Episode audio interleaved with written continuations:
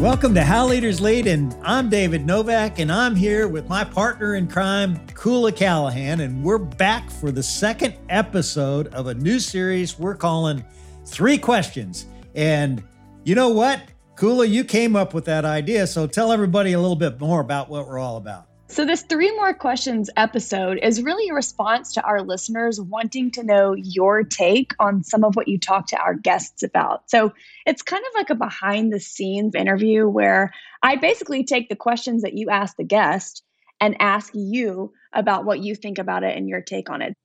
well, we're no longer behind the scenes, Kula. I guess we got to get going. Now, you know, this week's episode is about Jason Kelly who I posted his podcast last Thursday. And if you haven't listened to it, you, you, ought to go back and listen to it. He's a fascinating guy building a fascinating business. He's the co founder and CEO of Ginkgo Bioworks, which is the largest producer of synthetic DNA products in the world. Believe me, this guy's IQ is way, way out of my league. if you listen to the interview, Jason obviously is a super smart dude, but because of his experience and because of his business, he's faced with this enormous challenge of having to talk about this super complex thing in a way that the non scientists in the world can understand. And I love in the interview how he talks about using story to explain his business to people. And story is an incredible tool that leaders can use to communicate what they do in a way that people really understand it. And I want to know what's something you had to communicate to your team at Yum Brands that was maybe more complex than the average person could understand. I mean, you had a million and a half employees at one time and a ton of stuff going on, ton of challenges that you were faced with. And I want to know how you really simplified it and stayed focused on what really mattered. Well, first of all, I'm really pleased to say that the restaurant business is much more simple than the synthetic biology business for sure. And, you know, I didn't need to have a master's in MIT. I had a bachelor in journalism. But but anyway, what I always try to do is simplify things that a lot of people might not be able to understand or they wanted to learn more about. And once they did, they obviously could understand it just like I could. And one of the things that was sort of elusive to everybody and when we we're building our business with was this question of, hey, David, you know, how do you really grow your stock price? Well, I remember talking to Ron Daniel, who was on our board of directors, and he was the head of McKinsey, the greatest consulting company in the world. And he said, you know, David, it's really important that your people have a good sense of what it really takes to drive the stock price. You know, why don't you take a look at this article. And he gave me this article that McKinsey had published where they had studied 500 retail companies and they really identified the key components to driving your stock. And basically, there were three things. Number one, you had to grow your same store sales year after year. Number two, you had to open up new units. And number three, you had to get a good return on invested capital. So, in other words, every dollar you put into the business, you wanted to at least get a dollar 18 back. You know, that would give you a high return on invested capital. So, I took this article, I told everybody the story how I'd met with Ron and how he'd shared this article with me and that from now on, we're going to focus on these three things because if we do these three things well, we will grow our stock price. Same store sales growth, open up new units, and get a great return on invested capital. And I just kept pounding that home time after time after time, communicating it over and over again.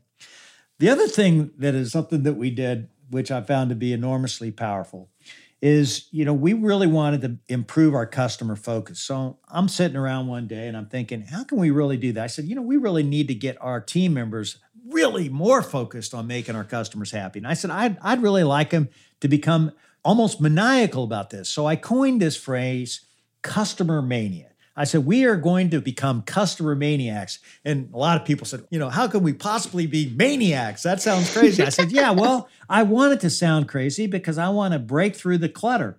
I want us to really look for ways that we can go beyond the expected and really make our customers happy.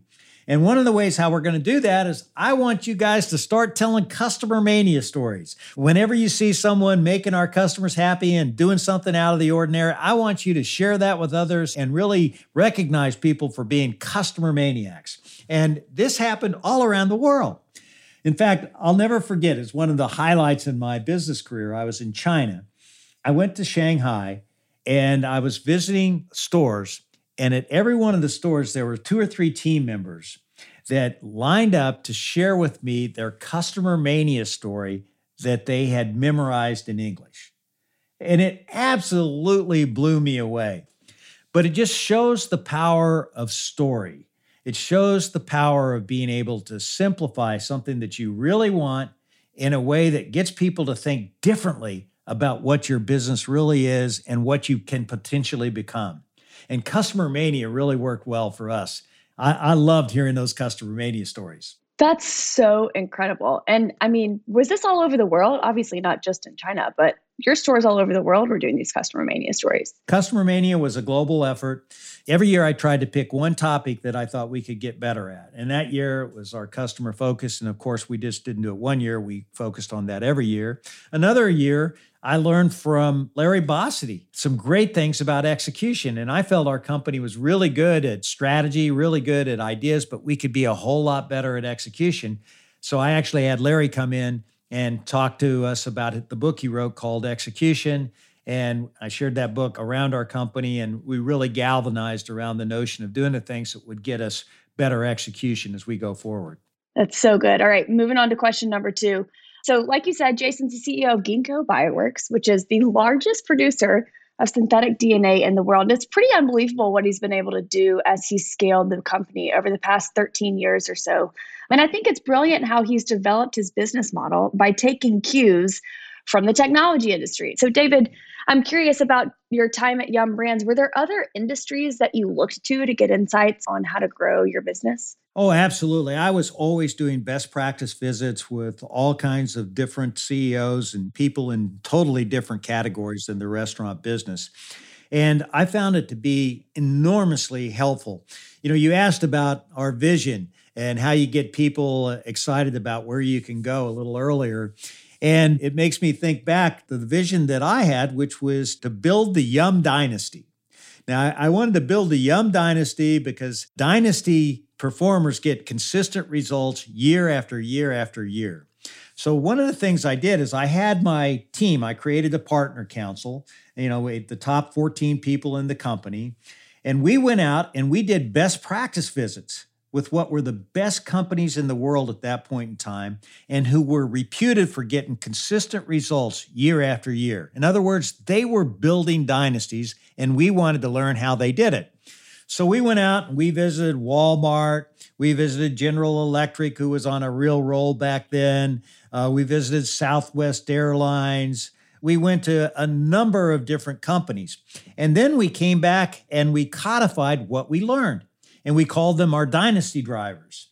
And there are five things that the great companies really do. The first thing is, is they're incredibly passionate about their customers. The second thing is, is they create competitive differentiation in everything that they do. Next, they are totally focused on creating the process and discipline that you need to get great results. So great execution happens and it doesn't happen by accident. And then they had this incredible beat year ago mindset. I mean, it was like, I'm going to beat year ago year after year after year. And, you know, I remember learning from Walmart, they not only had beat year ago, it was like beat yesterday. How do we get better every single day? And, you know, Sam Walton did that. And, you know, I learned all kinds of things from Southwest Airlines about how they spend more money, have the best computer system I've ever seen to route the airplanes. Nobody does it better than them. You walk in there and you got all these people routing airplanes, they're sitting around in shorts and having a good time, but they are focused and they're doing a great job. But they put process and discipline around what really matters. And that's why they had the most efficient system. And that's why they could give their customers the absolute best customer experience at the best price.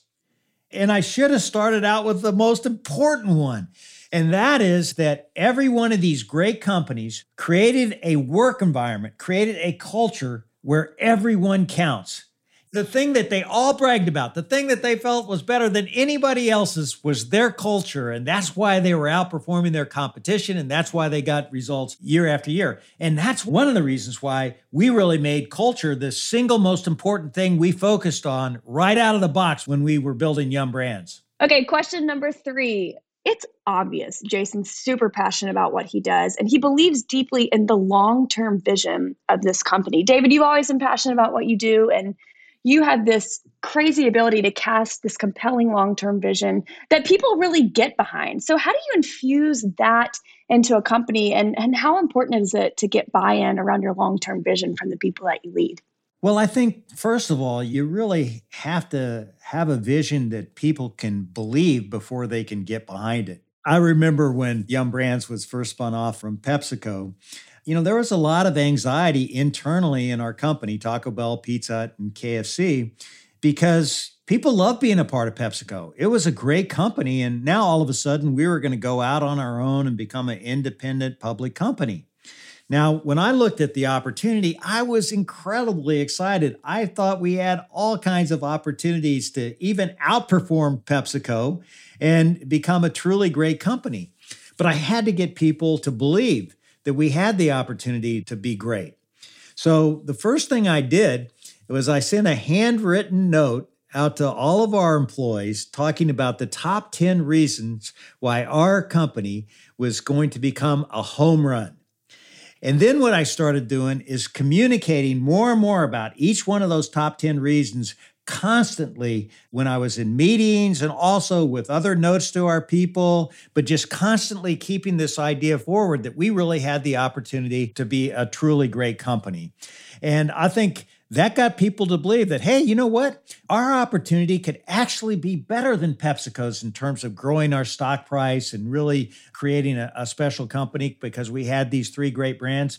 And believe it or not, we did outperform PepsiCo. I mean, our stock went up at least eight times while I was CEO, and PepsiCo's only went up 100%. So they're a great company, but we proved that we really did have the opportunity to become a home run. And that's exactly what happened. But you had to get people to believe first. And we really needed to make that happen because I didn't want people leaving. I wanted people, our best people, hanging in and helping us get to where we needed to go. All right, well, that's it for today's episode of Three More Questions. Thanks again for tuning in to another episode of How Leaders Lead, where we're on a mission to make the world a better place by developing better leaders. You got that right, Kula. And I got to tell you, I am really excited about this Thursday's conversation with Rob Manfred, the Commissioner of Major League Baseball. I can't wait to come back on Monday and give you some thoughts about that episode. And I know, Kula, knowing you, you are going to throw me a few hardballs. You know, that is, my friends, pun intended.